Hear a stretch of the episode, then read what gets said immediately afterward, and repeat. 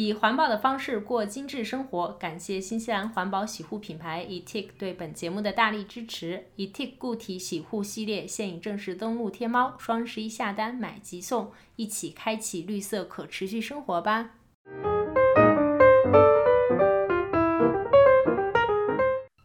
大家好，欢迎收听新一期的九号酒馆，我是冰冰，我是 Joyce，我是大美。这一期节目我们的主题是环保。其实我们三个想聊这个主题很长很长时间了，因为我们呃来到新西兰之后呢，在生活方式上或多或少都因为环保这个议题有一些改变。最近呢，正好跟 Joyce 聊起来，他最近生生活方式上的一些小小的改变，我们觉得啊非常好的一个 timing 来跟大家聊聊这个话题。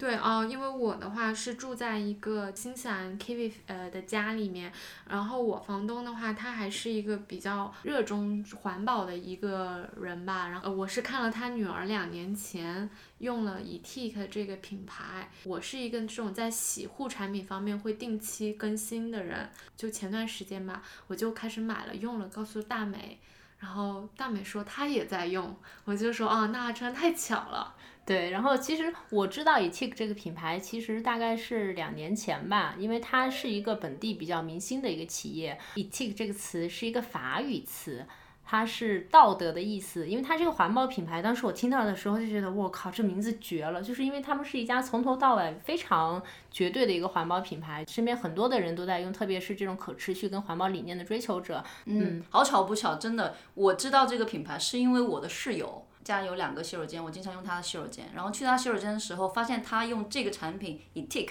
的包装盒垒了好一一小个角落。然后它的包装盒很有颜，很很颜色很鲜丽嘛。所以呢，我就关注到了这个产品。而且我后来自己去超市看了一下，好像是有点小贵哈。但是呢，我的那个室友呢，他自己本身就是很节约的一个人，所以我想说，哎，他这么节约，他为什么会用这个产品？后来我才去。找了一下，会发现哦，原来是大有来头啊！我我其实后来因为自己关注了之后，我就很好奇嘛，我就买了他们家的不少产品回来用。然后，但是它有一些理念其实还是比较打动我的，包括无水无塑，还有百分之百不含棕榈油，拒绝动物测试，然后甚至它是承诺每年将百分之二十的这种销售利润或者是百分之二的销售额捐给一些慈善机构的。所以就对我来讲，它是一个非常环保的这么一个概念。然后正好也是机缘巧合吧，我们其实这次。也跟 Etik 的人就很快的，大家都非常开心的达成了共识，所以有了这一期我们第一期的商业化的节目。但是我们是实打实的，嗯，就是以普通人的视角跟大家分享一下我们在新西兰接触到的这种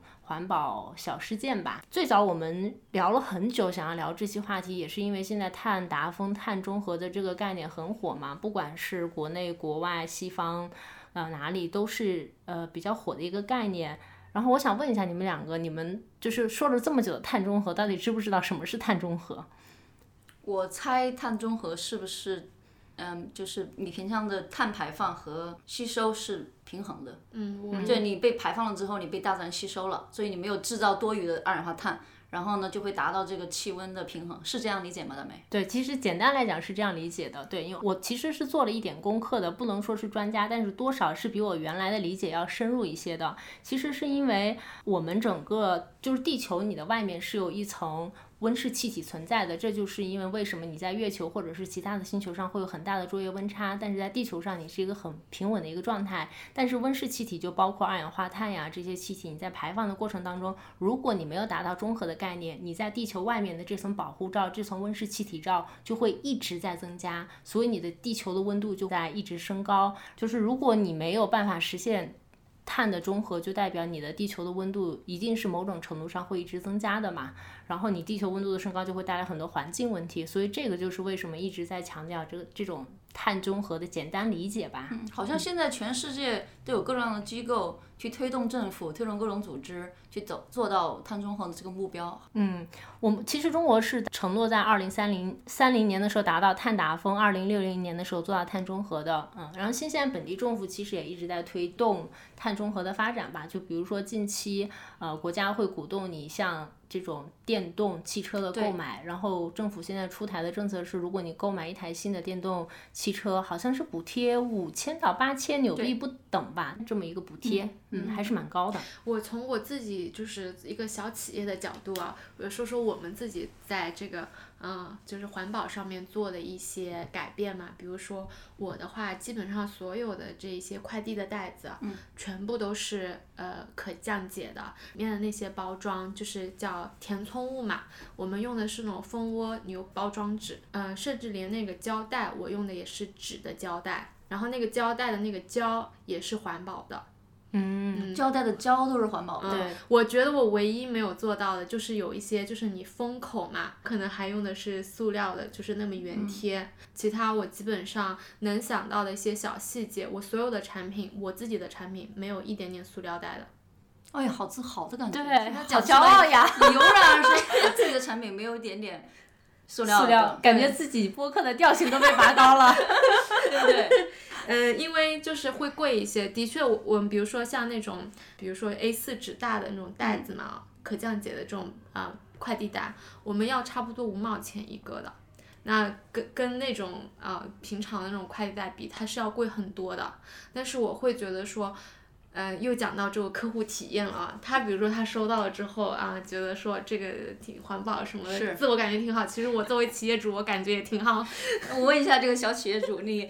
会因此把这这些高成本的东西转嫁给你的用消费者吗？呃，我觉得就是你不会说因为这么单一方面嘛啊，嗯去转嫁给这个消费者，你肯定是说全篇来考虑。嗯，你你自己比如说你自己的整个利润率大概是多少？嗯，那有一些地方你是觉得是可以牺牲的，有些地方你是不能牺牲的。这个塑料方面，就比如说你要有塑料包装这方面，我是觉得说我是不想让步的。嗯，嗯，还是很良心的哈。我我举个最近的例子，我最近搬家不是买了一些灯具嘛？那这些灯具里面我打开的时候，它是很多的那个白色的泡沫。沫，我以我以为那个是可回收的，这但是我的室友跟我说，这个东西非常坏的不可回收的产品，那也就是塑料制品。然后呢，我在网上查了一下，这个叫聚苯乙烯，这个是全世界的环境科学家都说，如果只有一种东西你要拒绝使用，最先拒绝使用的就是这个聚苯乙烯，因为它是致癌的。而且很容易漂浮在海洋上面，所以我当时收到这个灯，我买了好多灯具，说实话，那我觉得心里非常罪恶。然后我还查了相关的资料，我决我最后决定是我花钱，花点钱把它扔到该扔的地方，这样的话比较好去做回收处理。我也知道国内有很多人，实际上开原来是开燃油车的时候花钱买那个排放费，就是我开了多少公里车，我交钱给相应的组织，然后去换得我内心的这种。哦、那我我我能说哦，可以这样啊。对，是的，坐飞机也是，就是我坐飞对我有个同事，就是我之前的同事嘛，他做纽航，他都会有一，就是你要不要付十刀去减少你的碳排放，哦他是每次都会付这个钱的，因为坐飞机是排碳很高的一个出行方式嘛。飞机应该是目前碳排放消耗最大的一种出行方式。对，你知道我有一个朋友做后来攀岩的吗？然后他之前要去呃美国比赛，就前年的时候，然后他拒绝去了，因为只有真的要坐飞机要有非常多的碳排放。后来邀请他去澳大利亚，他也没去，他现在就在昆士兰攀，非常有名的一个专门攀岩的一个人。然后我当时不可理喻，觉得为什么会有这样的人会去选择，宁愿放弃掉这样的一个很好的声誉，都会要去实现 碳中和。当当然，就是我的男朋友，他因为这个人比较 critical，他说难道不是航空公司来付这个钱吗？为什么就是又转嫁给消费者了呢？这个就话题也很大，就也很难讨论得清楚啊。对，我们还是聊一聊我们日常生活当中的一些小的环保点吧。那我想，因为刚刚大美说的碳中和是一个很大的概念嘛，那我们日常生活中有哪些类别是我们可以有意识的注意到，然后能够去做一做的？首先应该是可回收吧。对我，我觉得可回收应该是我们日常比较接触多的吧。就比如说，呃，目前啊，我们家的家庭垃圾的那个软塑料是单独做出来的，你可以送去康当或者 New World 超市里面有那个可以回收的桶，然后你就把那个软塑料打包直接送过去就好了。嗯，这个我其实是一直在做的。这点其实我有很多朋友都不知道的。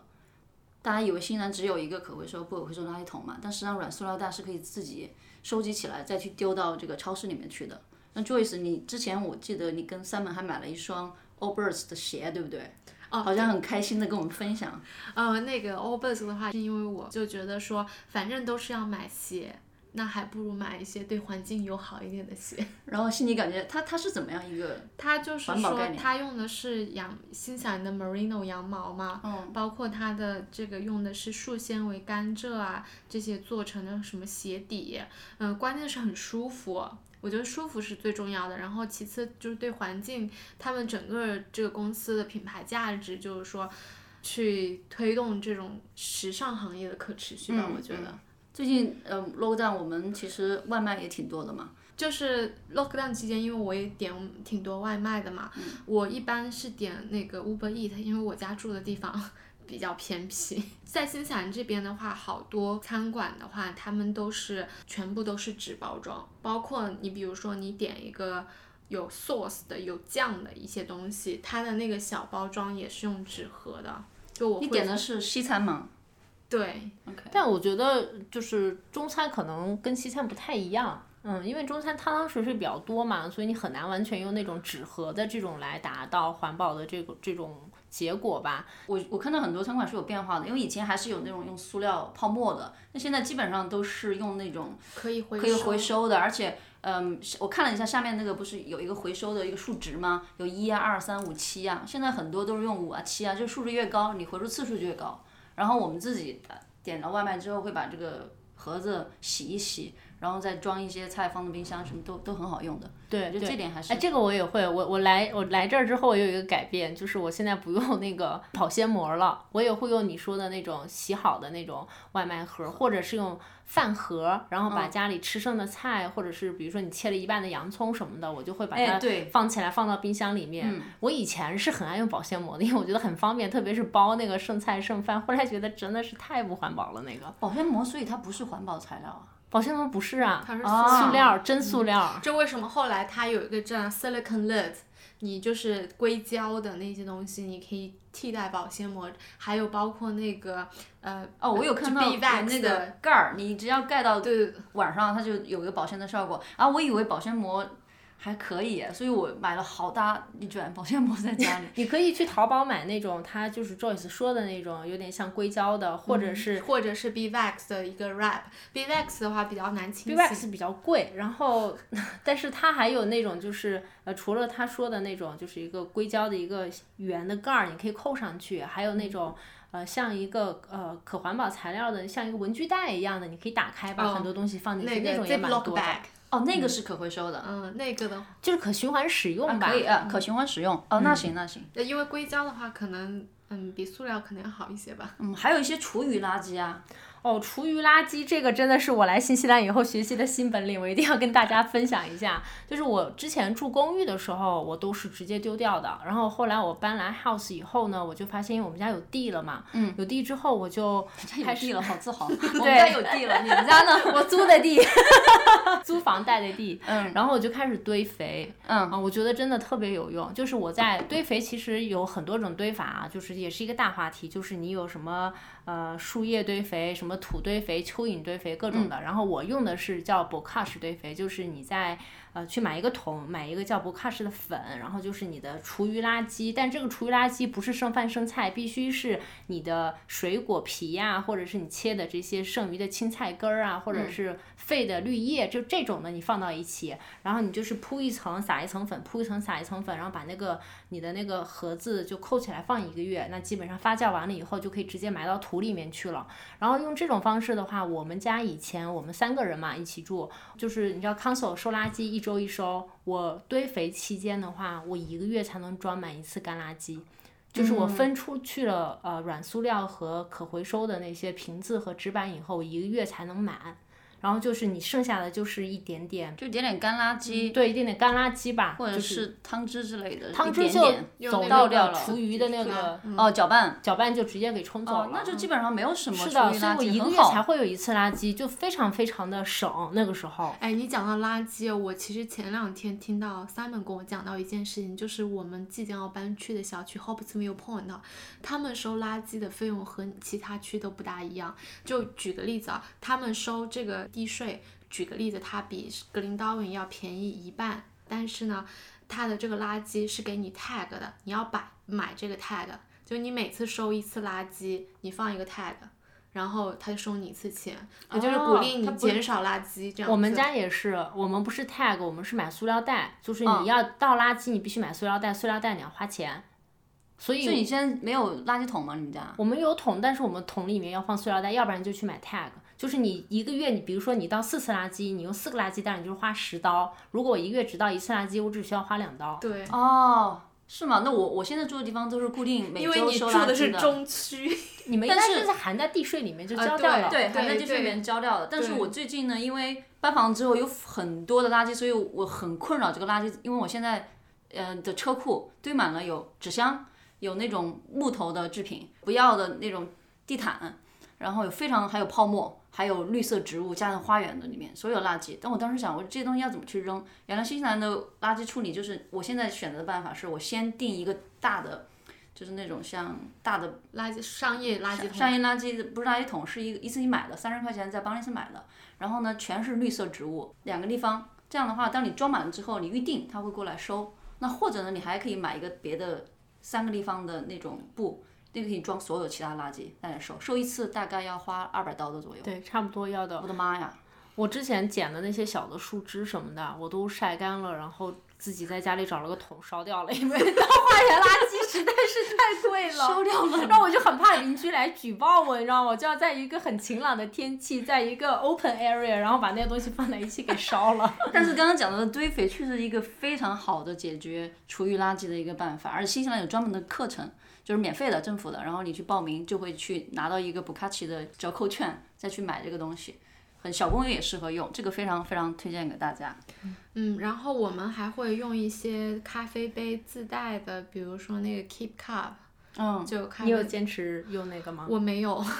我觉得还挺难的。我觉得挺难，但是因为我现在在家里都是在家做咖啡，我真的很少在外面喝咖啡。我这段时间喝的比较多，是因为我想 support 这个 local 呃 cafe，我才在外面喝。平常如果在家里做，然后要出去，我会用到那个 Kit Cup 的咖啡。就是很难坚持的原因是什么吗？坚坚很难坚持的原因是你没有一个你特别特别喜欢的咖啡杯，就这样一直拿在手上。以前我们也坚持不了，然后我是买了一个比较丑的一个便宜的杯子，但是自从买了一个特别好的咖啡，走哪儿都带着。哦，是这样啊，是真的。哦那我然后走哪儿带着，然后就给别人，然后很自豪。啊，那你一会儿推荐一下，可能是钱没花到位。那个杯子七十刀，可以可以，这是个好思路，因为平时买那个 K Cap 的杯子好像就二十多块钱吧，小一点的。我的是定制的，从墨尔本寄过来的呢。那也不过七十刀。我不知道，我是 Simon 送我的。哎还是没送到点上这口粮我跟你说，真的是到嗯，时然后我们平常，比如说我自己在家做一些 smoothie 的时候，我会用一些嗯不锈钢的吸管呀这些。哦，对，这些对，不锈钢的吸管，我们家里有一个，然后呢，我朋友前几天还给我拿了一个洗那个吸管的一个小刷刷子但是我其实比较困扰的是出门的时候怎么能坚持？嗯，那个吸管儿我也有好几个，不是很方便用。首先，就用的频率很低；第二个，清洁是个问题。还有一个最重要的，当你喝热的，像我这种喝热奶茶，那个桶那个管儿烫的，你没有办法下嘴，知道吗？嗯，最早的时候在家里喝可乐加冰，我是买过塑料管的，但是后来反正我至少现在能做到在家里用那个呃不锈钢的那个管儿，但出去我现在还是挺没办法。喜欢用不锈钢的，我觉得比塑料的好。比塑料的好，它就是有点烫。哦，因为我喝，因为我喝的都是冰的，我也没有你那么养生。对所以塑料其实也是一个很大的一个话题。嗯，真的减少塑料的使用，你们就有你们两个有什么心得吗？我其实生活比较简单吧，我比如说我去买一些产品的时候，我真的会去看一些它是否比较是环保的包装，因为我收到的时候，我看到塑料的话，会有给我一种比较廉价的感觉。嗯，包括现在去超市的话。呃，其实，在当时政府还没有那种限令说要禁塑的时候，我还是会那种在超市买那种抗烫一会一刀一个的袋子，因为你会忘记。后来它全面禁了之后，我们大概家里有十个那种。嗯，环保环保袋袋吧，就是都会放在车上，这样子的话就已经养成了这样的习惯的。我们家垃圾袋也全都是可降解的，就现在你只能买到可降解那一袋啊。哦是吗？在超市你超市买的都是可降解的呀。还是有不可降解的。对，有不可降解的。我家的就是不可呃可降解的，全部都是我一次性在幺六八八进很多货，然后就你又要代购了吗？最近？没有没有没有，下次给我们拿两卷儿。拿两卷来，拿两卷来。我家真的挺多卷的。嗯，我我这确确实可降解的袋子有个问题，它容易破，所以我每次得套好几层。这个啊，你这太浪费了吧！因为它那个很软，特别很软很薄，但是你稍微放重一点东西，它就容易破你。会放什么重的东西啊？我们那个垃圾桶很大，因为我之前跟别人合租嘛，哦，你是说那种大垃？哦，我我懂了。就是那个绿浅绿色的可降解的那个，嗯，那我们家的垃圾桶都比较小。嗯，那还是要频繁扔，其实就好了。嗯，哎，我我不知道你们有没有用哈、因为最近反正我是听到有人会用，他们会用那种月经杯，就是因为其实卫生巾也是一个大头，你懂吧？就是平时你每个月都要用嘛，或者是棉条什么的，其实真的会丢很多。然后我当时第一次听到这个时候的时候，我其实是。有一阵生理上的接受的反应的，就我想象了一下在使用这个东西的那个过程，我自己没有用啊，我只是听到过这个概念，我不知道你们有没有用。哦，我曾经有个客户，就是他在惠灵顿的，他是专门卖月经杯的。啊、嗯，他们还挺，他其实卖月经杯有他的那个品牌，主要传达的是两个概念。第一个就是像你说的，可能为了环保的原因；第二就是，其实，在新疆有很多呃女生是买不起卫生巾的，哦，所以因为月经杯你可以重复使用，它降低了你买卫生巾的钱。成本啊，因嗯为去年那个 Jacinda 就我们的总理，然后他还强制颁布了一条规定，就是要让每一个人都每一个青少年的女生都能用上卫生巾卫生巾。我我具体忘记政策是什么，因为我那天在刷 BBC 的那个新闻的时候，又看到了我们总理的脸，然后就是类似于是这样一条新闻，我当时还有点惊讶。你说这个，我突然间有点 get 到了。嗯，我最近朋友，嗯，就是刚刚生了小孩嘛，那天去他家，我发现一进去洗手间全是那种纸尿裤，然后说这纸纸尿裤怎么不扔掉？然后一问他们，这些都是洗了之后可以重复用的，这不就是小时候用的叫什么尿衬子对吗？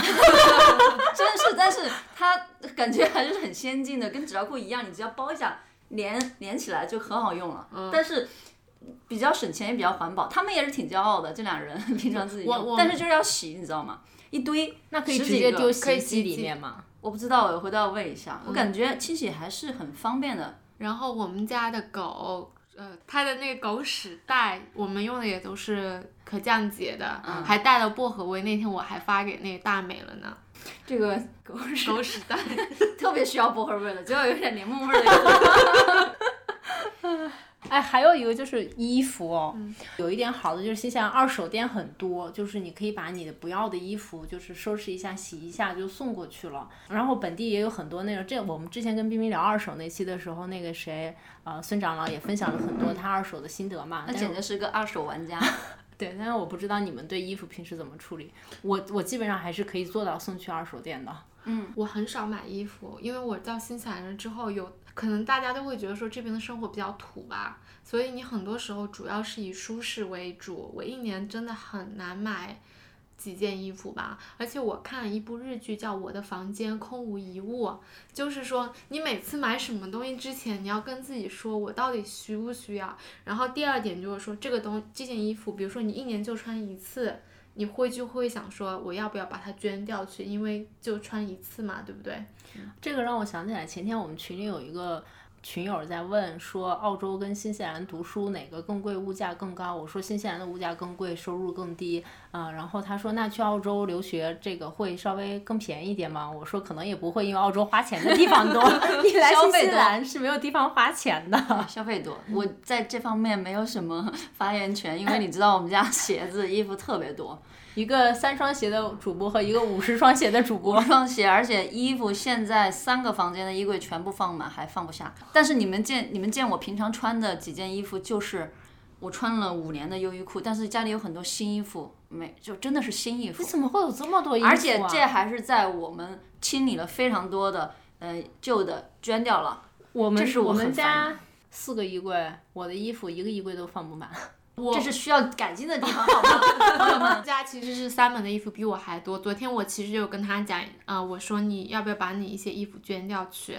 他说他年底的时候做一次清理，因为我们俩是共用一个衣柜嘛。我明显的感觉他的衣服比我多很多，我就我就跟他讲，我说有些衣服你一年穿一次，我说你就不要，我说你就把它捐掉去了。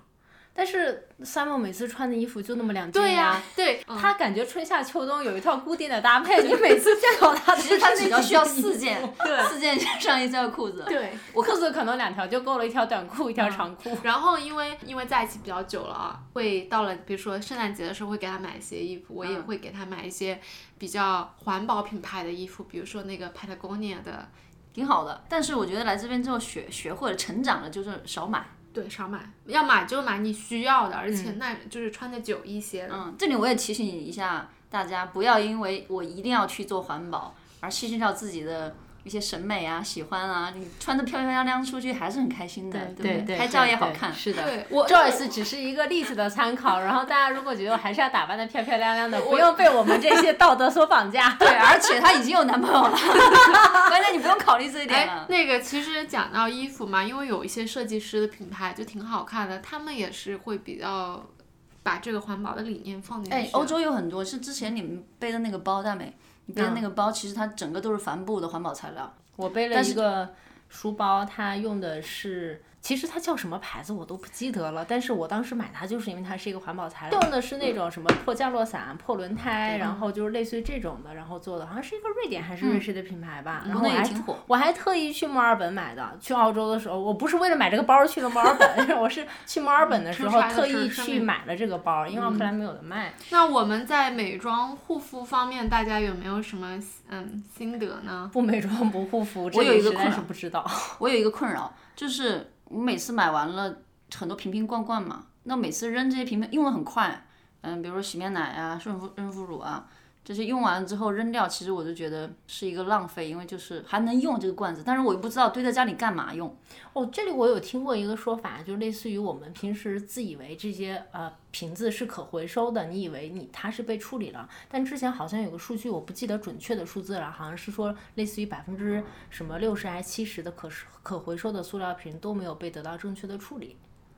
那我们应该怎么办？我不知道。或者说去一些超市可以打那些 liquor 的，就是重复的的，你这样的品牌其实也不是特别多。那我给你一个建议，比如说我最近买了一个洗面奶是五百 ml 的，大概可以用到天荒地老。这不像你 Joyce，我你不是经常喜欢换吗？我换呀，但是就是我会用完了之后，比如说这五百 ml 用完了之后，我一定不会再用这个品牌，我就用会伤了，就用完另外一个。这里我要 cue 一下我们的这个品牌爸爸，他们其实因为他们他们家是无塑嘛，然后全部都是纸盒，然后他们除了我们今天所说的这种固体洗护系列，它是有一套固体的。呃，护肤系列的东西的，它是一块固体皂，你把它弄碎了之后，用热水泡一泡，泡完之后它化了以后凉了之后，它就是一个呃润肤乳，或者是它有这种固体的精华，呃，Joyce 有在用，你是说呃 etik 它有这种固体的，但但需要你自己配对吗？就是你要你要手动做一下，比如说我现在用的那个 body lotion，、嗯就是你把它这块固体皂弄碎了，弄碎之后你用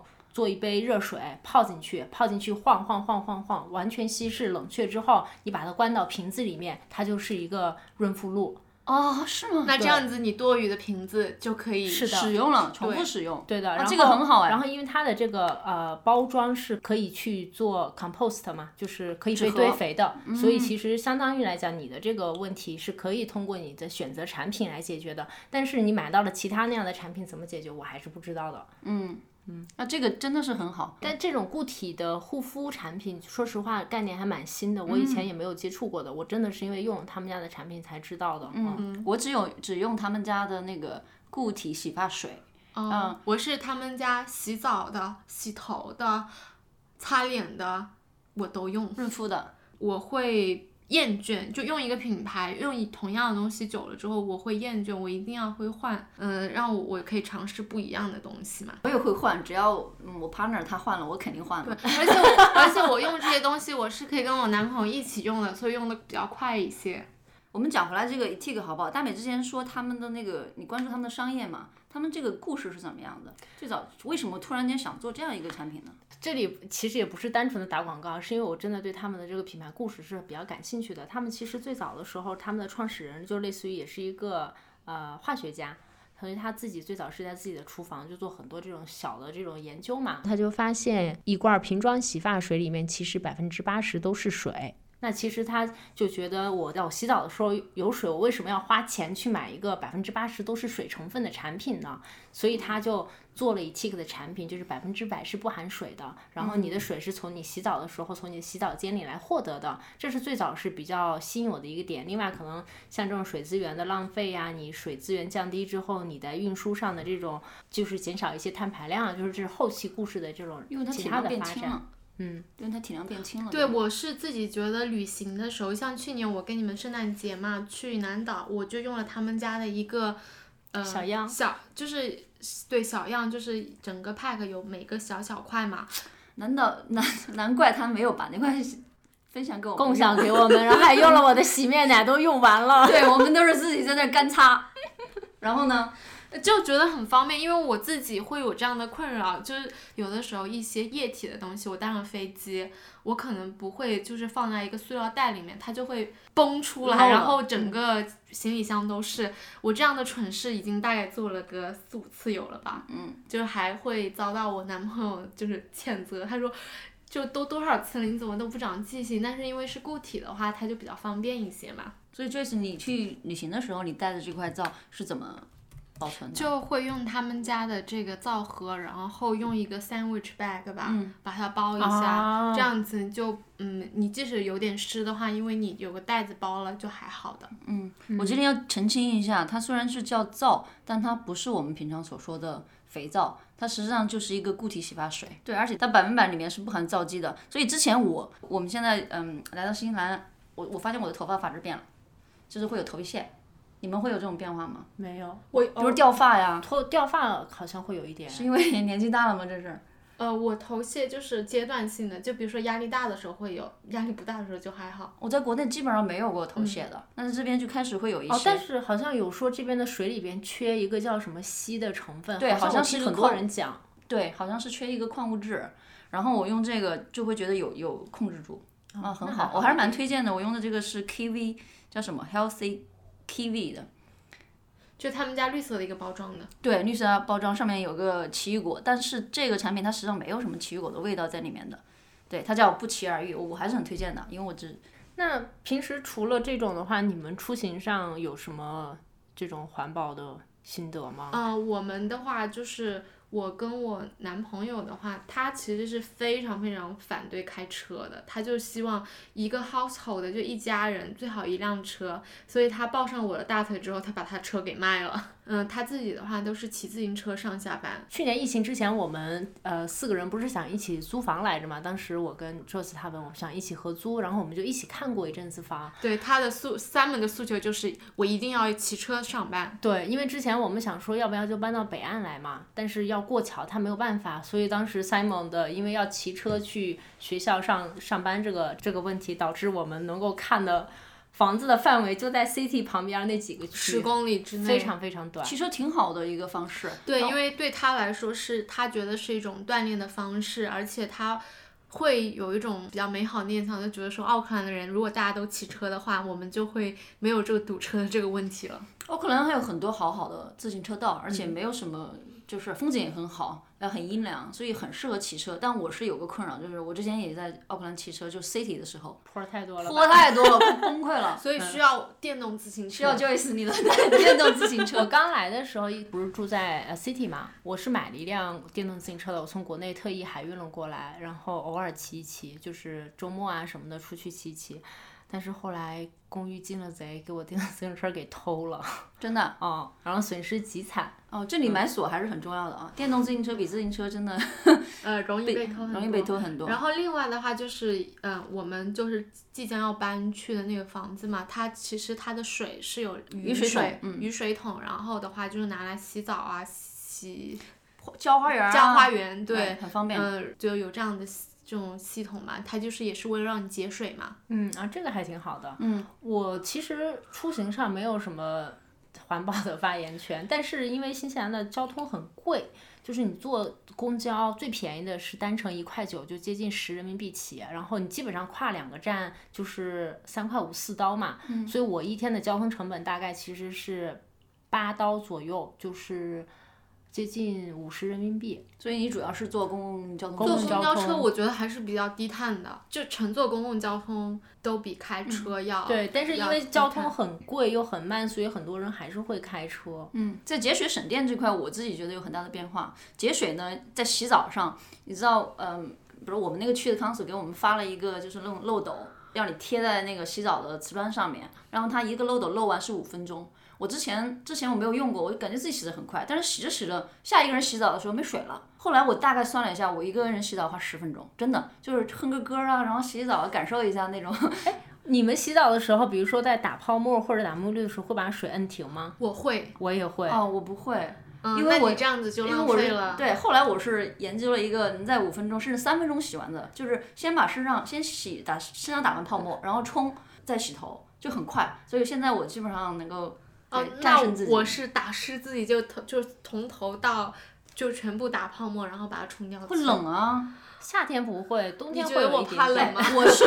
你要考虑到易冷体质、体寒体质，但是我觉得我开始节水的最根本的原因不是环保，是因为水太 贵了。哦，可能的水是。哦，以前住 City 的时候很便宜的，就是公寓包水嘛，好像是包冷水还包热水，我完全没有概念。我搬到 house 以后自己交水费哦，一个月三个人水费八十刀，电也是我倒是觉得电比水贵多了。电更贵。我之前在国内就是电费是一点概念都没有，然后我来到新西兰之后，发现这边电费实在太贵了。但你们知道吗？新西兰的不同的电力公司不同的价格，对吧？我们现在用的这个电力公司晚上九到十二点钟是免费的，我们选的那个 package，所以很多时候用到那个时候，比如说洗澡，我可能九点钟洗，这样电热水器烧水是用到九到十二个时时间段，就不用收你电费。错峰。错峰，那这个我觉得也很好。嗯，我听过很多人就是类似于冬天什么 heater 呀，还有那个烘干机呀、洗碗机呀，就全部都 集中在那三个小时，因为你这样错峰，你的电力系统的压力和价格也都会有一些不一样。这个也是，烘干机这一点，其实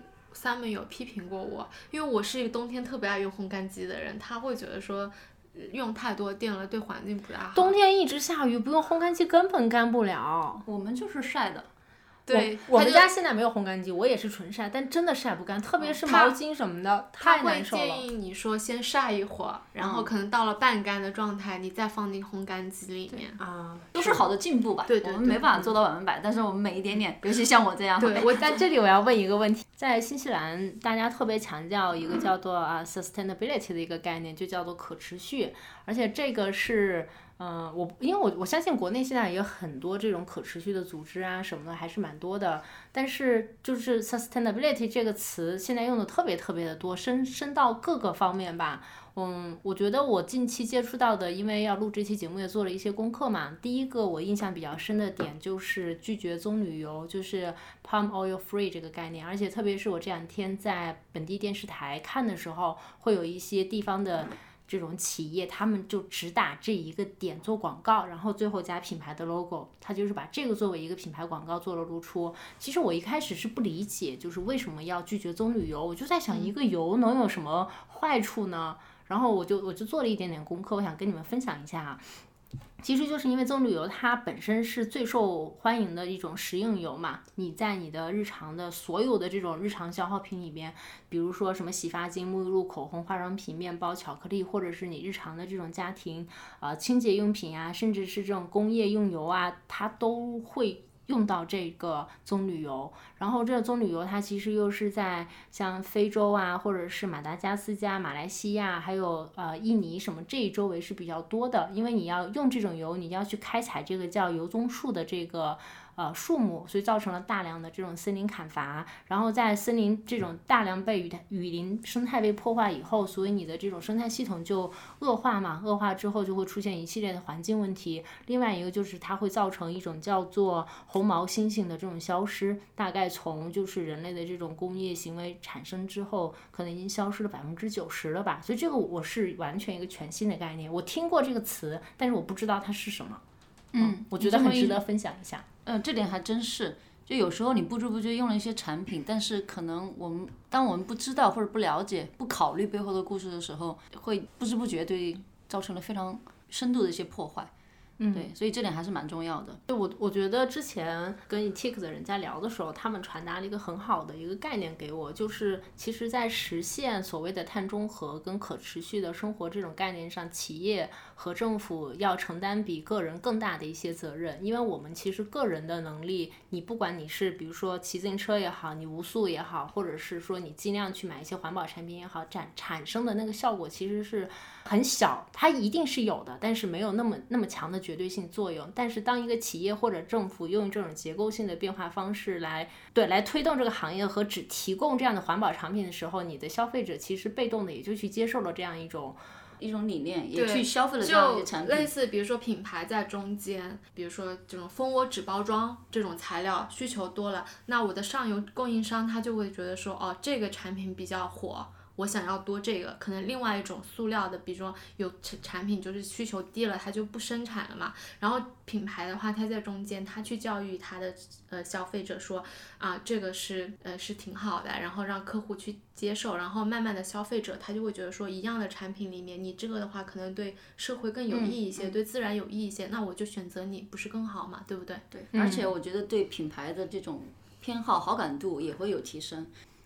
我觉得新西兰其实有蛮多企业还是很热衷于去嗯探寻环保这个议题，然后挺热挺热衷于去做一些变化或者改变，甚至还有一些机构是不是有这种证书啊？哦，对对对，哦，我我其实知道这个 B Corporation 这个词呢，是因为 Joyce 之前在极客 PO 了一张他买了 etik 产品的一个图片，然后有一个呃集友就在下面留言说，哇，原来是一家 B Corp 的企业。我现在想什么是 B Corp？然后那个时候我们还没有要跟 etik 合作这一期商业嘛，我就在想，哎，这是个什么东西啊？哎，你觉不觉得他们的品牌已经深入到我们，我们已经变忠诚的消费者了？对对对，对然后我就去查了一下这个所谓的这个 B Corporation，它到底是什么？它其实是一个全球非盈利机构吧，颁发一些认证。当你的这些公司符合它的这种相关的各种环保的这种认证之后，它会颁一个这个标给你的。然后其实这个现在应该已经有越来越多的企业得到这个认证了，但是二零一五年的时候，像新西兰这种这么注重环保的国家，其实也只有两三家企业是 B Corp。真的吗？是吗？但是我在看二零一五年啊，的时候，对，但今年今年现在已经有四十四十多家了。哦，嗯，我觉得之前我看了一个说法，他说其实这个 B Corp 更像是一种运动，它是一种一个 movement，一种力量，它可以帮助你去实现一下这种自下而上的这种对商业环境的一种变革吧。对，其实就是不仅是在品牌上面的一个呃可持续，包括你怎么对待你的员工啦，对待你的客户啦，还有包括你做的 marketing 啊，我其实非常。嗯，在意的一个叫 ethic marketing 吧，就是你看现在很多广告扑面完而来，就是而且是非常那种 push 你的那种，要接受着，我非常反感这种行为了。我觉得这种可持续的这种市场营销才是长久之道。对，但是我觉得这种机构认证也不见得都是好的事情。嗯，就比如说今年那个 Netflix 的去年吧，那个纪录片叫《渔业阴谋》的那个里面，他不是就暗访了当时去采访那个啊、Dolphin Safe 的那个机构嘛？他们会在你买的那些鱼罐头上贴贴贴贴贴。我真的因为他贴了那个标买过，我当时买那个 tuna 的罐头就两个一模一样的，他贴了那个标我就买了。因为 tuna 你想一块几两块几嘛，你根本差不了几毛钱，我就想那我就去买一个对这个。海豚友好的这个这个就好啦。结果我看到那个暗访的时候，其实我我觉得真实性还是蛮可靠的。它其实只是颁发，它根本不会对你在海洋上的任何商业行为有任何的这种监控或者是管控。我同意你的，因为像我们亚马逊美国站嘛，它会有一个叫嗯，就是 climate change friendly 的一个 badge 给你们的每个产品，然后你就是要给去做一些认证，有一些认证的话，你其实是要花很多钱、很多精力的。其实作为小的一些 small business 的话，它其实是负担不起的。所以我觉得说这些证书啊，其实大家呃就也不用说百分百的全信，还是要 case by case 吧。嗯嗯嗯，对的。我接下来还有一个问题，也是我最近很关注的一个问题。我昨天晚上因为失眠，然后半夜起来还买了一点他们家的股票，就是人造肉。哦，这个概念，Joyce，你吃人造肉吗？啊、我吃过过，因为我之前 在那个 Ice House 的时候，然后那个人 Sunfat，他们就是创始人在那里的。哦就新西兰非常有名的一家人造肉，它当时企业就在那，它或者它是哪种人造肉？是那种植物性质的吗？还是对植物性质的，嗯嗯，新西兰这边我大概看了一下，好像是植物性质的比较多。美国那边可能会做一种这种啊实验室的这种啊 lab grown 的这种造肉会稍微多一点。然后因为人人造肉其实我觉得也是很热的一个话题嘛，因为可能这种牛羊肉的这种呃碳排畜牧放对畜尤其牧业的是牛碳排放，对对对对对，还是蛮吓人的。嗯但是我觉得我吧，我觉得环保这件事情是一定要让你自己个人感到舒适的。我就不大可能说是因为环保说拒绝去吃肉，我觉得吃肉就是一件让我感到很幸福的事情。嗯，我可能会说在这个方面，比如说呃，在减少用塑料这方面，我可以去。嗯，叫怎么说？去贡献自嗯己的一份力，但是在这个方面我就做不到了。我觉得你一定要让每个人自己感觉到自己舒适，嗯，你才能做出自己的改变，对吧？嗯所以再回到刚刚就是讲的点，就是真的要自己觉得舒适，然后是你内驱想要去做这件事情，无论是你吃肉减少吃肉也好，吃素也好，还是减少塑料也好，还是多堆肥，其实都是个人的选择。对，因为我觉得 consistent is key，就是你只要坚持的做这么一件事情，对不对？而不是说我要去逼迫我自己去做，你这样子长期坚持不下来的。嗯嗯，聊了这么多，嗯，最后大美，我知道你有一本书很想推荐给我们所有人，包括我自己，我也没看过，我打算回去也看一看。我又来推荐书籍了，朋友们，就是这本书是比尔盖茨的，叫做《气候经济与人类未来》。觉得如果大家想非常简单、快速、易懂的了解到底为什么要做碳中和这件事情，以及它的重要性，以及我们现在人类生活当中遇到的这些呃可再生能源呀，或者是日常对于你的影响呀，这些包括一些绿色衣架的这种概念，你都可以来看一下这本书，非常非常的通俗易懂。而且我自己会。呃，有一点比较 surprise 的是，我那天在刷 YouTube 的时候，然后比尔盖茨的脸突然蹦了出来，开始讲这个环保的东西。我一我一开始以为他在讲他那些什么基金会，或者又做了什么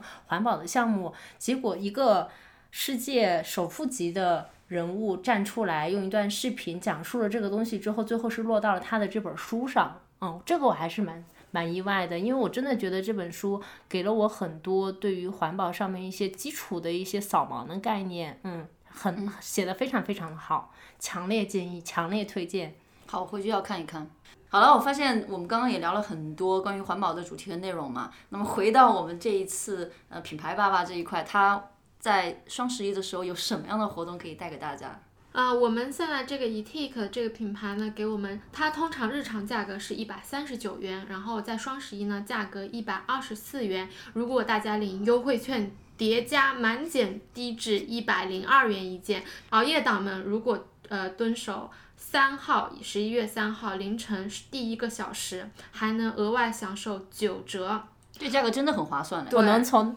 天猫买了寄回来用吗？哎，这个我们是会有链接吗？待会儿对，放到我们我们等会儿在我们的 show notes 里面都会有链接，而且大家买就送十五克护发皂，它是一个新型的，特别可爱，差不多呢可以用一个月这样子，大家洗护都齐了。这个新型的小包装呢，大家还可以这个旅行的时候就是携带使用。OK，那最后我要推一款我喜欢的产品，因为我自己本身是比较偏干性的发质嘛，我就推荐它有一个就是外面是棕色，里面是白色的，有点像椰子的那个感觉的，叫呃毛躁救星洗发皂，可以修养水润，改善你的这种干性发质的啊，这个是我推荐的。